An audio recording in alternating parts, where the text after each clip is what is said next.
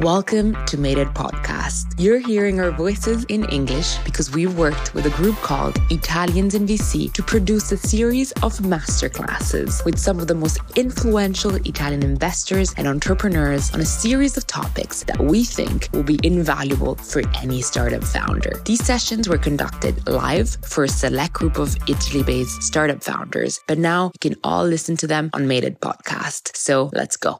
This masterclass was powered by BCG. Unlocking the potential of those who advance the world is crucial for BCG, and this purpose has been leading the firm for 60 years now. Over that time, BCG has supported companies and organizations in their process of growth and strategic transformation. BCG supports startups with the same care to help them develop sustainably and innovate. If you're a founder and are interested in working with them, you can email miltheseeds@bcg.com. All the details in the show notes.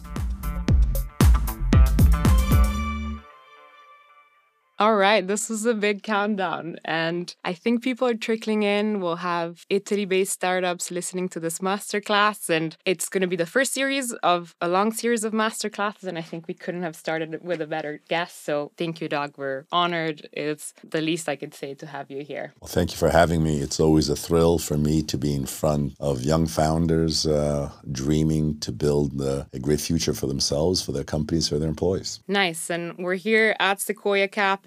I will say when we pulled up on Sand Hill Road, it does something, right? You hear so many stories where dreams are made and broken right here. So it's a thrill to be here, and we're going to get started very soon. And before we do, I just wanted to do some boring housekeeping. We'll conduct this masterclass. Of course, we have questions ready, but we also want to hear from all the founders that are connected and live right now. You have a chat system on your right where you can type, and we would love to hear your questions for Doug. And in the last 15 minutes that we have together, I'll make sure I'm reading out those questions, and it's your opportunity to ask Doug a question, hopefully relevant to the theme that we're going to cover today, which is how to develop successful founder trades in a successful startup culture. I see everyone saying hi, and the chat's going crazy. Don't forget to also ask actual questions. And before I do get started with our questions, I did want to give a formal introduction, although, as David Letterman would say, our next guest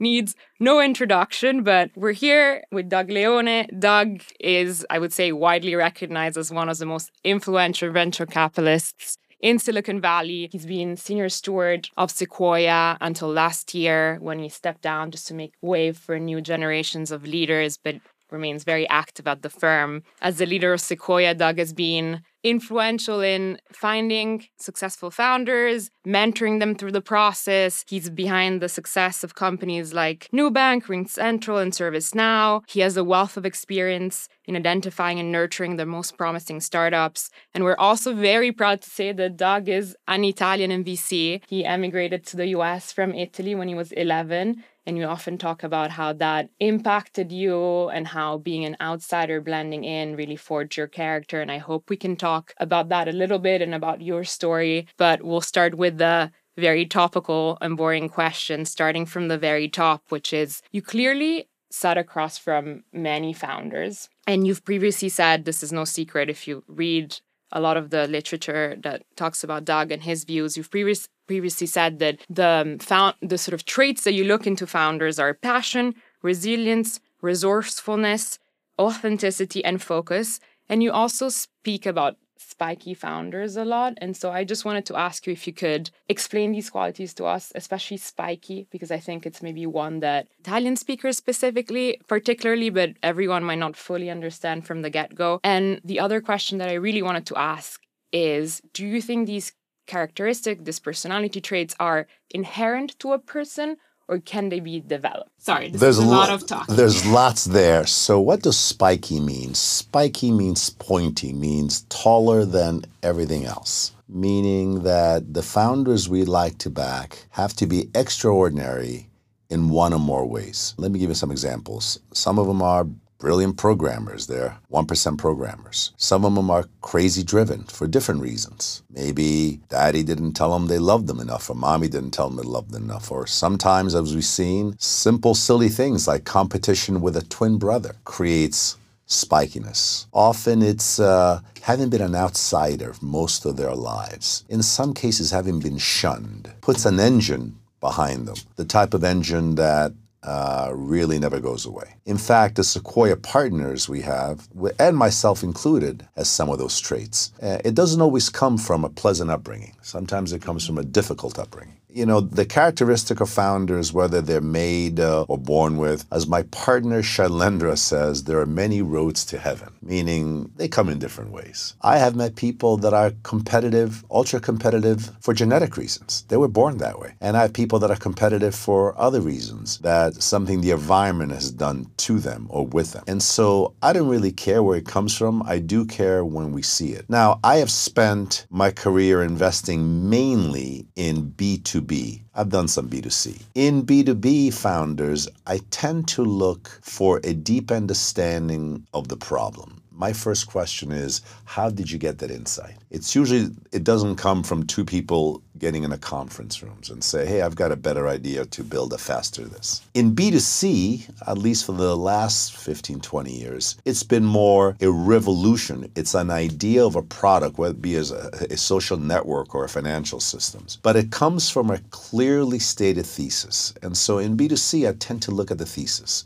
Why do you think this will hold? And so for different reasons, we back the different kind of founders. And one thing that really encompasses all founders is clarity of thought. Clarity of thought shows up in clarity of description. And so a founder that can articulate how they got the insight, what they're going to build, why it's better, how to maneuver a couple of steps forward, not 5 years down the road. When we hear one of those, we're likely to write a check. And you talked about competitiveness and this idea of spikiness being something that you get from your upbringing, or that you can maybe build through the work that you're doing, because it's you against the world with your idea. So I guess it comes, as you said, in different forms. But do you think aggressiveness is part of that?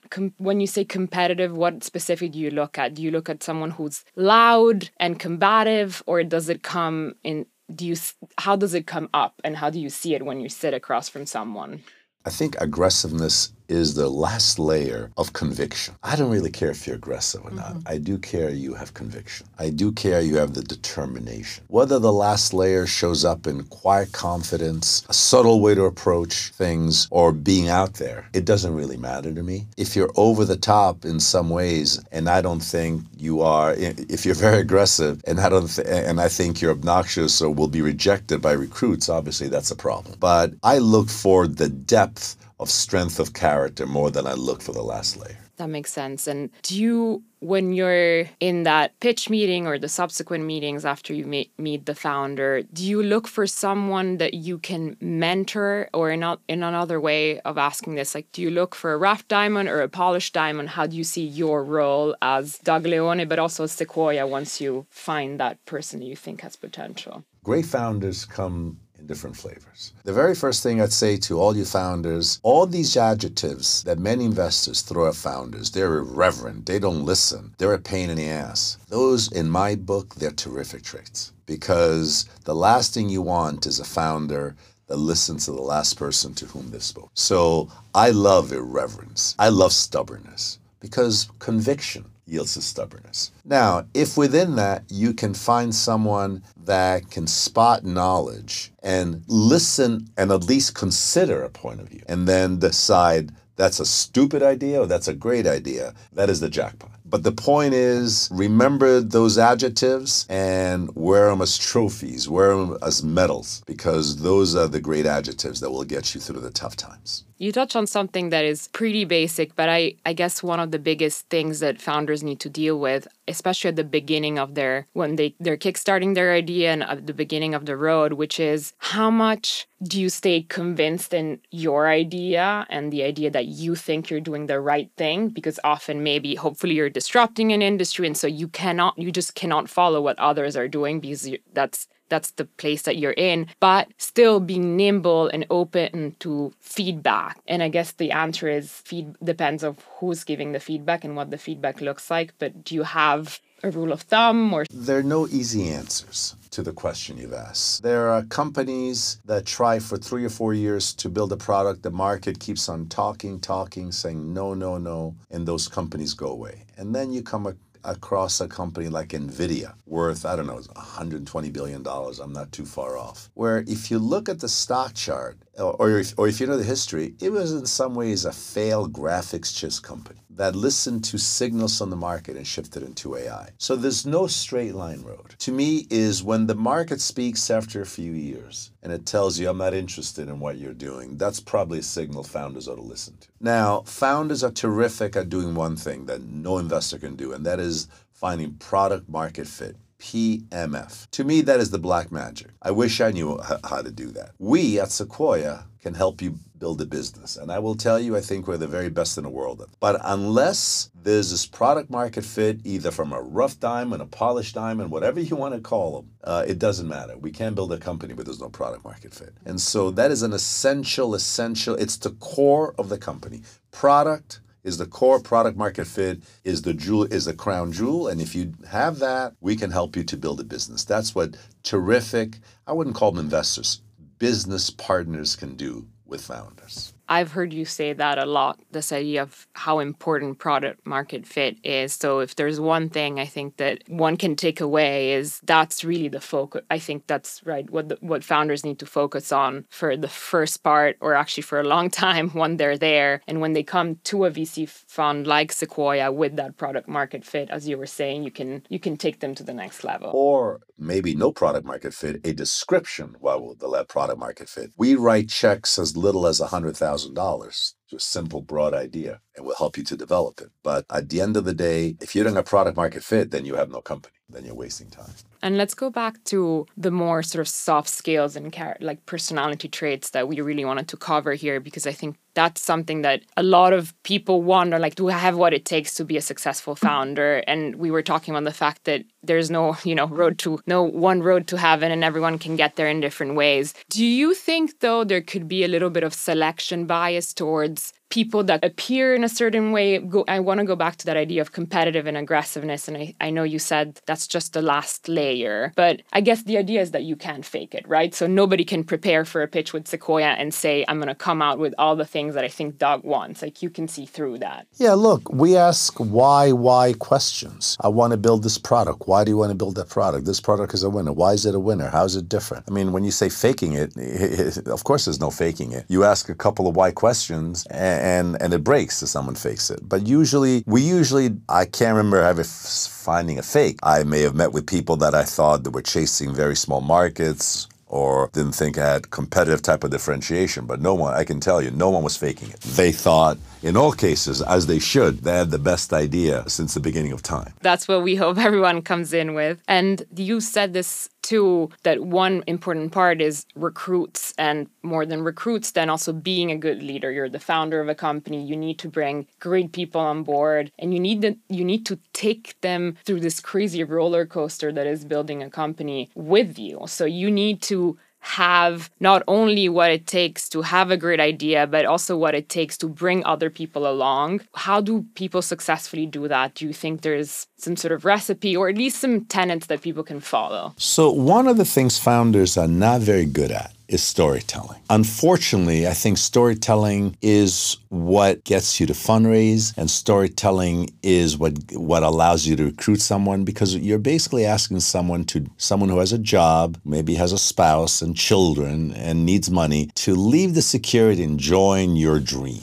And early on, that's all it is. It's a dream. And so we have a group here at Sequoia that works with founders on storytelling, and it's really subtle and it's really valuable. And it starts with, can you describe your dream, your company in 2 to 3 words? Because everybody can describe it in 20 minutes. But can you do it in 2 to 3 words? Then can you do it in 30 seconds? Can you do it in a minute? As you know, most people's attention span wanes after a minute. And so if you can't get somebody excited in the first minute, you have a problem. And so one of the things founders are not terrific at, many founders, is storytelling. And I cannot encourage you enough, as you start your company, to be able to pass the 15-second test, the 60-second test, the 3-minute test, and then the thing that we know you're good at, the 10-minute test. And I guess continue to do that along the life of the company. So adapt that story as you go and take people along by sharing your vision, not just on day one, but on day 100 as well, so that people know what they're rowing towards. Yeah, share your vision with clarity. Remember, always ask yourself the why. In other words, don't just tell them what you're doing, tell them why you're doing it. Same thing when you come to present to us. Don't tell us your thing can vibrate a million times a second, so what? A great question that Don Valentine taught me to ask is, so what? You know, that you can do this, so what? What does this mean in the context of the business you want to pursue? And so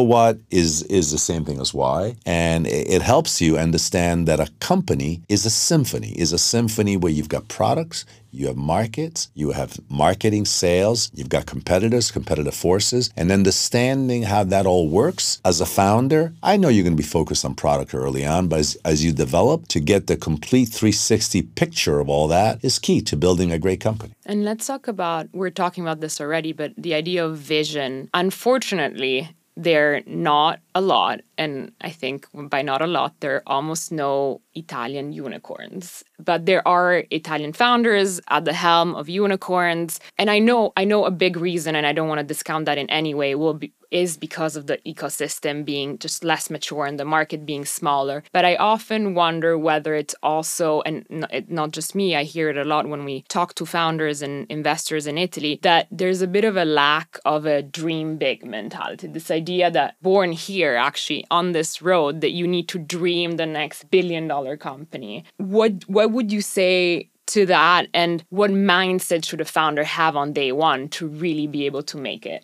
I don't think it's because of dream big. In fact, most companies that become large, the dreams of the founders, the actual success of the company far outpaced the dream of the founders. When they work, they surprise all of us. I think one of the reasons, I think great companies come from two places. Either great universities, research labs that are a little bit more mercantile in the work they do, not advanced, the astrophysics where we're not going to get a company out of it, and from companies that set up R&D centers from which founders can then come. I remember back in India, until the great internet companies set up R&D shops, you were getting software engineers, but no one knew how to build products. In Israel, on the other hand, people built companies, but they would sell them too early, maybe a little bit of the dream big. Italy has, I think, wonderful schools, not a lot of R&D centers. Unfortunately, it doesn't have a government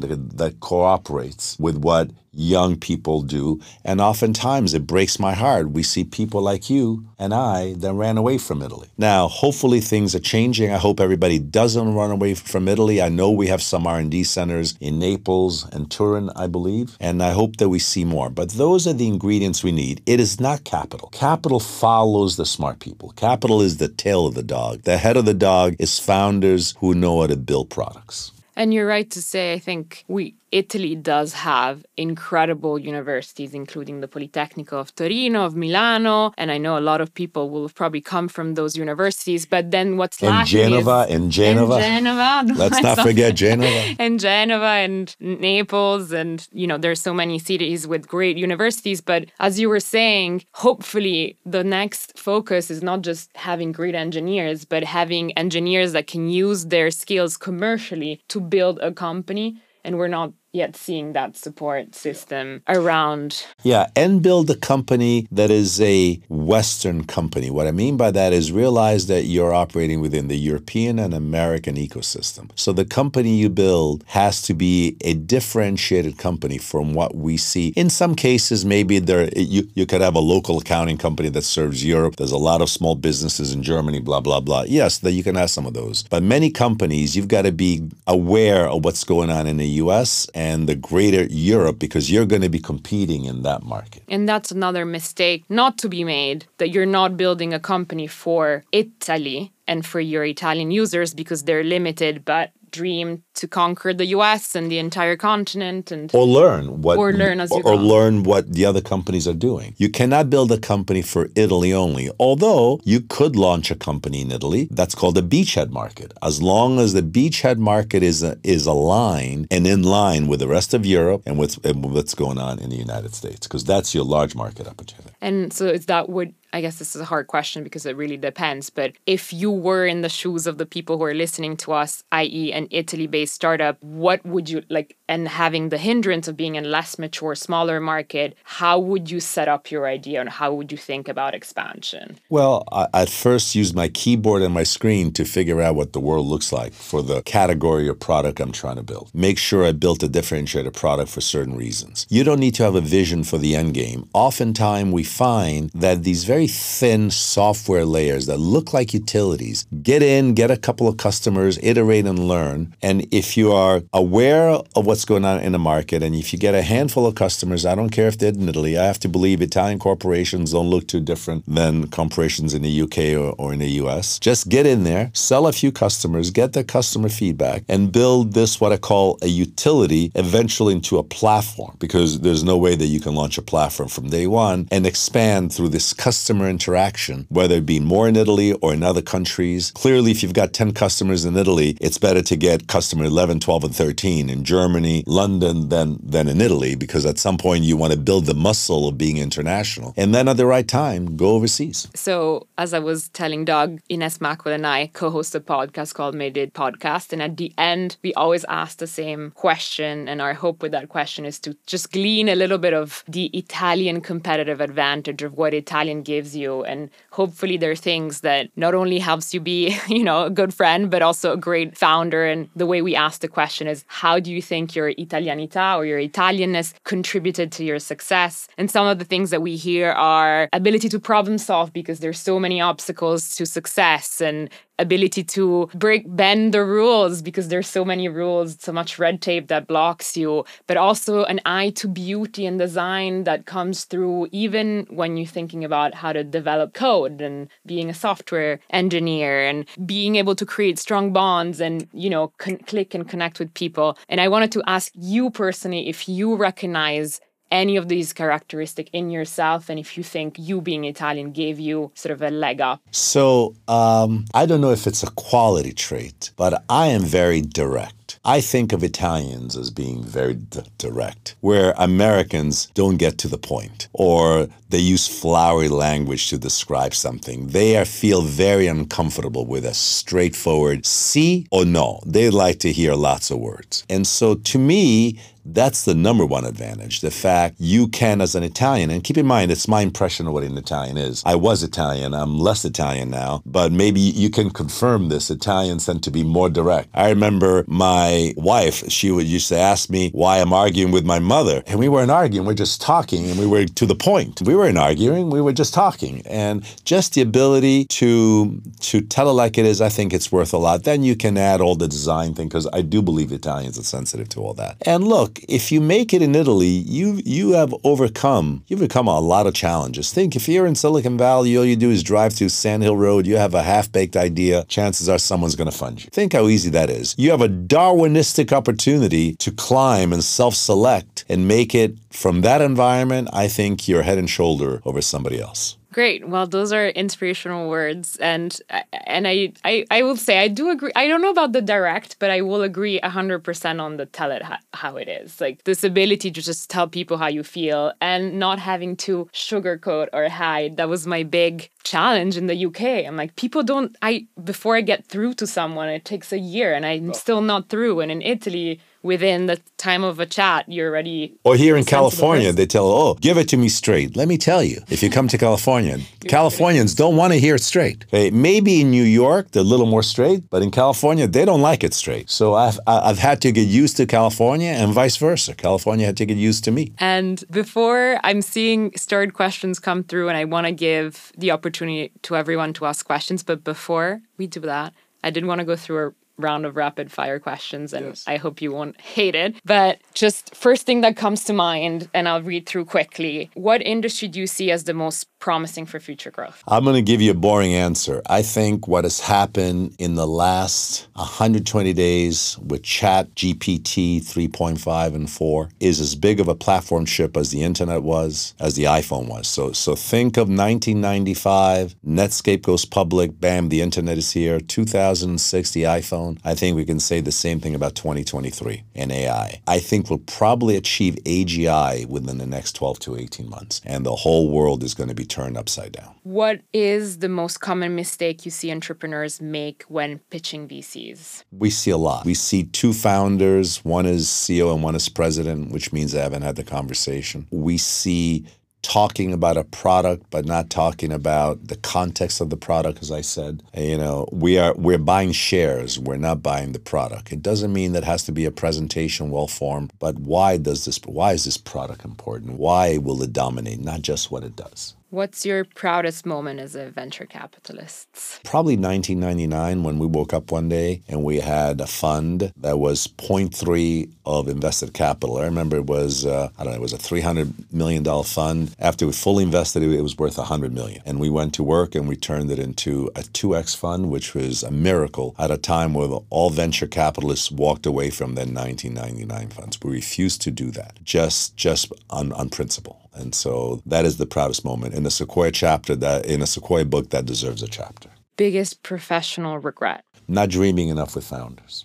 I wish I dared to dream more. I wish, the mistake I made early on, and maybe now still, is that I lead my life through confinement, through parallel lines. I wish I threw away the lines and thought in 3D as opposed to thinking in 2D. What's your favorite book on business or entrepreneurship, and one you recommend?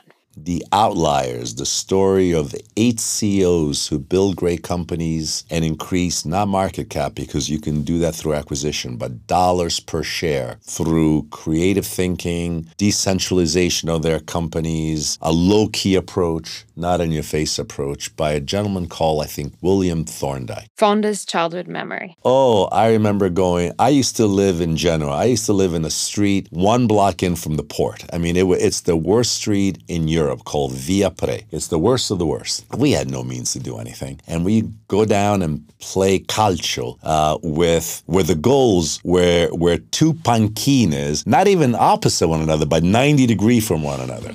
And you have to shoot under, and just going down and playing with my friends, having nothing, coming home dirty, had my mother look at me, how could you be so dirty? Those are the fondest type of memories. Favorite, I don't know if I need to say, but Italian food? Mandilli al pesto. A true Genovese. Sono un genovese. Un vero genovese. And I don't know if we have Genovesi in the audience, but great. Thanks for going through the rapid fire. Man, it was really hard not to ask follow-up questions, but I needed to keep it quick. I think we're ready for questions from the audience. So Virginia Pigaro from Plug and Play is asking, how did you build conviction as an investor? So this is from an investor perspective. So the 30-second story is I joined Sequoia at the beginning of one of many waves. And the wave early on was the software wave and the networking wave. And so the first 6 or 7 investments I made all had great exits. 3 IPOs, 4 sales. And I thought I knew, boy, I must be good at this. And then I woke up one day in 2000. I was on 12 boards, one worse than the other. All were going to be write-offs. And you go through what I call the abyss. You go through the shit, as we all go through in life. If you're lucky enough to make it through the other side through toughness, you actually know a little something, and you build real self-confidence, not fake self-confidence like I did early on. And you start relaying your house brick by brick by brick by brick. And so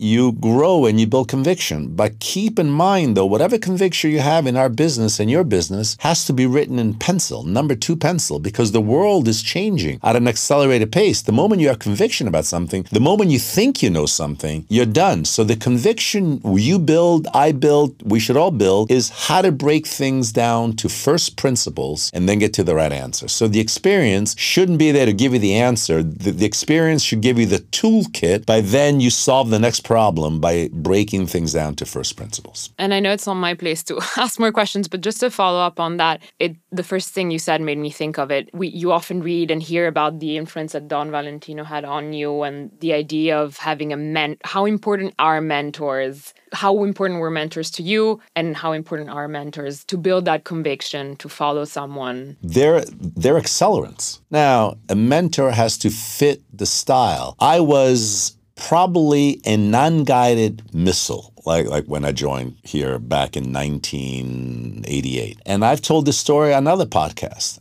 I came out of a meeting with Don Valentine, and I see a sheet of paper, a yellow paper, and Don wrote in green ink on yellow papers, and it said, Doug, dash, not fit to listen to founders. And he left it there for me. And that was mentoring in his own way, i.e. you are too aggressive in your questioning, you are an asshole, and it's bad for you. Boy, that was an accelerant, an unpleasant accelerant, but an accelerant, I think. And that was done out of caring, out of love, not out of being mean. He just knew that I needed a 2x4 over my head. It doesn't work for everybody. It's what he understood I needed. So to find a mentor that understands what you need, is compatible with you, and can shake you up and speed you up, that is a blessing. And I Italianized Dan's last name. Instead Valentine. Of American, Valentine, not Valentino. Instead of Americanized last names, I did the opposite in Italian. So forgive me for that. Okay, ready for next question. So from Gianluca Cocco is asking, when it comes to finding PMF, product market fit, before the seed, how important is it, I think is the question, to set the right unique economics versus growth rate and burn rate, given the new market environment with higher interest rates and VC winter? So for many of you, we've come out of a world where cash was free and it didn't matter if you burn a lot of cash as long as you grew, and it didn't matter if your revenue run rate was $300 million, somehow things would magically converge with great unit economics sometime in the future, even if you have to raise $10 billion more. That was the world we came of. Now, people suddenly are saying, well, can you really make money on an incremental customer and so on? And so unit economics are more important, but in some cases, they're impossible to achieve in many ways in a very, very early day. There's no way that in the early days of Uber, if Uber was created right now, there's no way that you could have said, hey, I've got to be profitable on the first ride, because you never would have broken it into the market. I think the reality is now, though, is you have to be able to get to positive unit economics far faster than before. One, because the $10 billion that to fundraise or whatever amount of money that was available in 2020 is no longer available. Second, you don't have as many crazy competitors for you to compete. The next company that's raised $5 billion and they're doing some silly things. You have much more rational competition, a much more rational market. So what you need to be able to explain is that you can start a certain way, maybe unit economics negative, but shortly thereafter, and you define what shortly means, 6 months, a year, a couple of years, prior to raising $5 billion, that you can get there. And so clearly you want growth rate, because to have 3 customers with great unit economics means nothing. You clearly want many customers, but you've got to fine tune that balance of growth rate, unit economics, and raising far less capital than you were raising in the past. And so would you say that this historical moment with the sort of characteristics that you just described is a opportunity for founders, or? Well, I think it's a better time for founders, because earlier, no matter what you did, there was some fool willing to invest at whatever valuation you asked. So that was a crappy feedback type of mechanisms. In fact, there are many companies, maybe $50 million run rate, not growing, with $300 million in the bank, not knowing what to do with it because people just invested. You don't have as many lookalike companies. You don't have to compete with Google, who was paying engineers close to $1 million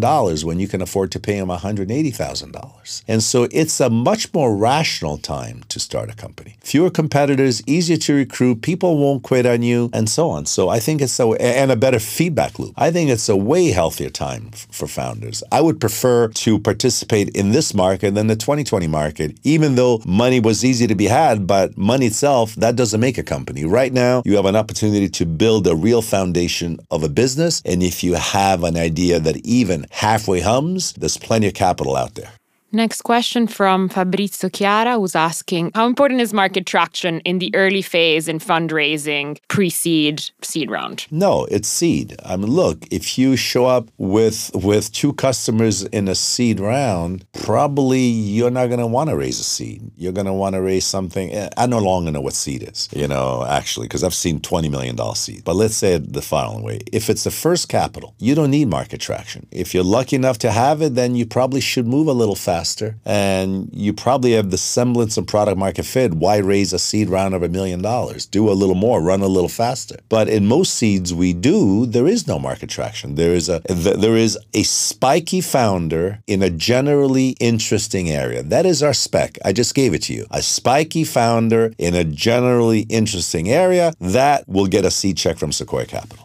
Great. So don't, I guess the other side of that advice is don't wait too long before you go try raise capital if you think your idea is worth being venture backed. You want to do what's in the best interest of the company. The market moves, competitors move. Chances are that if you move very slowly in the early days, somebody will get to it before that you do. So. All right, next question from Marco Galdaleta, who asks, if a startup has an excellent idea, validated with data, but without product market fit yet, because maybe the idea takes time and money to be developed, which approach do you recommend to follow, considering that not everyone has family and friends willing to invest? That's what seed investing is for. The very best case is to have an idea and to be fortunate enough to find a long-term investment partner early on. One of the things we do find is companies that have done the family and friends round, they come to us and they've made a couple of critical errors. Maybe the 2 or 3 founders haven't had the right conversation among them of how much ownership they should each own. Maybe they think cash is free, so why don't we do a safe after another safe, then another safe. Money's being thrown our way, and by the time you do a real Series A, you lost half your company because you thought cash was free. We've seen this over and over again. And so if you're fortunate enough to find a strong partner early on, go for it. We have data that says, founders are always afraid of signaling us. What if Sequoia does the seed and not the Series A? We have data that says if Sequoia does the seed, your likelihood of getting a Series A from anybody, from us or somebody else, is far greater than if we're not in your seed. So find yourself a good business partner early on if you can. Good early investors bring better chance of getting more investors down the line, I guess. Oh, I really love this question from Filippo Sergenti, who's asking a personal question. It says, we're two 21-year-olds making language models as competent as a junior analyst. We just had a meeting with the biggest bank in Italy. Advice on how to close deals with enterprises being this young. And I will add before you respond, I do think this is one of the biggest challenges that Italy or the Italian mentality still has to break down, that being young is an advantage and not a disadvantage. But what's your reaction? Yeah, I didn't understand what the youth had to do with it. To me is understanding that you have something they need, price to value, and getting to someone who has money and not someone who just likes what you're doing. So if you're dealing with the banks, you want to solve a business solution. You want to, at least for yourself, build an ROI model from their standpoint. If I buy this company, if I buy this product, I can make more money or I can save them that amount of money. And then go in shamelessly, ask for the order, or, to let them play with it for a limited amount of time, 30, 60 days, and after that, pay. When I was in sales, I remember we used to loan, some workstations. And when I was a sales manager, I used to tell the reps, get it out of there after 30 days or 60 days. And of course, the sales rep, if I do that, I'm going to lose the sale. No, we'll find out real quick if they really need it. And the same thing with you. Age has nothing to do with it. Of course, it does as a relates to experience. What kind of sales experience you have, especially when you deal with bank where you're selling to major accounts. A bank is a major account. There's a lot of politics and you've got to figure out how it all works, who has the money, who has to approve it, who has to do all that. Maybe find yourself someone that knows how to do that as one of your business partners, but age has nothing to do with it. Giacomo Putignano's asking, do you prefer bootstrap startup with slower growth but profitable, or a startup with quick and big fundraising and skyrocketing growth, even if not profitable yet, I think? As long as the unit economics makes some sense, I like skyrocketing growth. Because here's what it says. I'm going to give you $10 and you're going to give me $5 a year for the next, say, 5 years. If that were to hold, I should be willing to give you as many $10 bills as I can find, which means I'm going to be wildly unprofitable early on, but I know I'm going to make it. And so what doesn't make sense is if we say, I'm going to give you $10, you're going to give me $7 back, which many companies are based on. That sounds ridiculous. But no, I will take growth because growth means more customer, more penetration, more feedback, quicker learning, as long as these unit economics are somewhat attractive. They can't be crazy lousy. Then I would move a little more towards a fewer, yet a little more profitable type of customers. Great. I think this might be our, I'm keeping an eye on time. I think we'll make this our last question from Gregory Schiebl, who asks, Mr. Leone,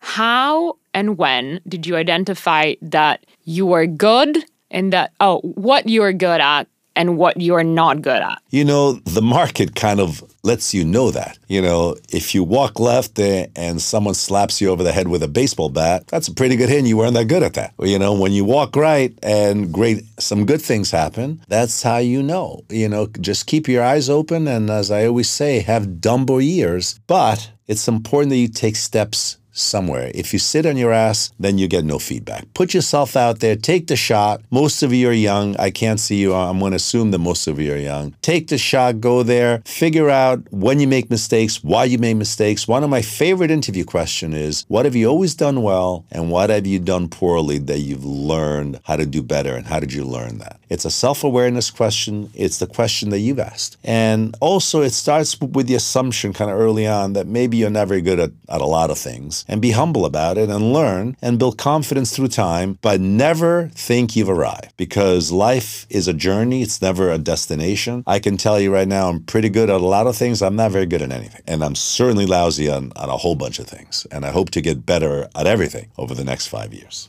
Great. And I think that was it from us. I'm sure there are more questions, but that's the time we have with Doug. And thank you, Doug. This, I'm sure, has been inspirational for many. It will become a podcast episode that you can re-listen, so you have access to this advice again. Doug slept 3 hours and he's here with us, so we owe him a big amount of gratitude for being here. And thanks especially, I would say, for giving back to, I guess, your home country. And we really value that. And we are so proud to have so many Italians everywhere doing great things, and to count you amongst one of these people. Grazie mille a tutti voi. Grazie a tutti. I hope you have a good evening. Buona serata. Ciao. E ciao.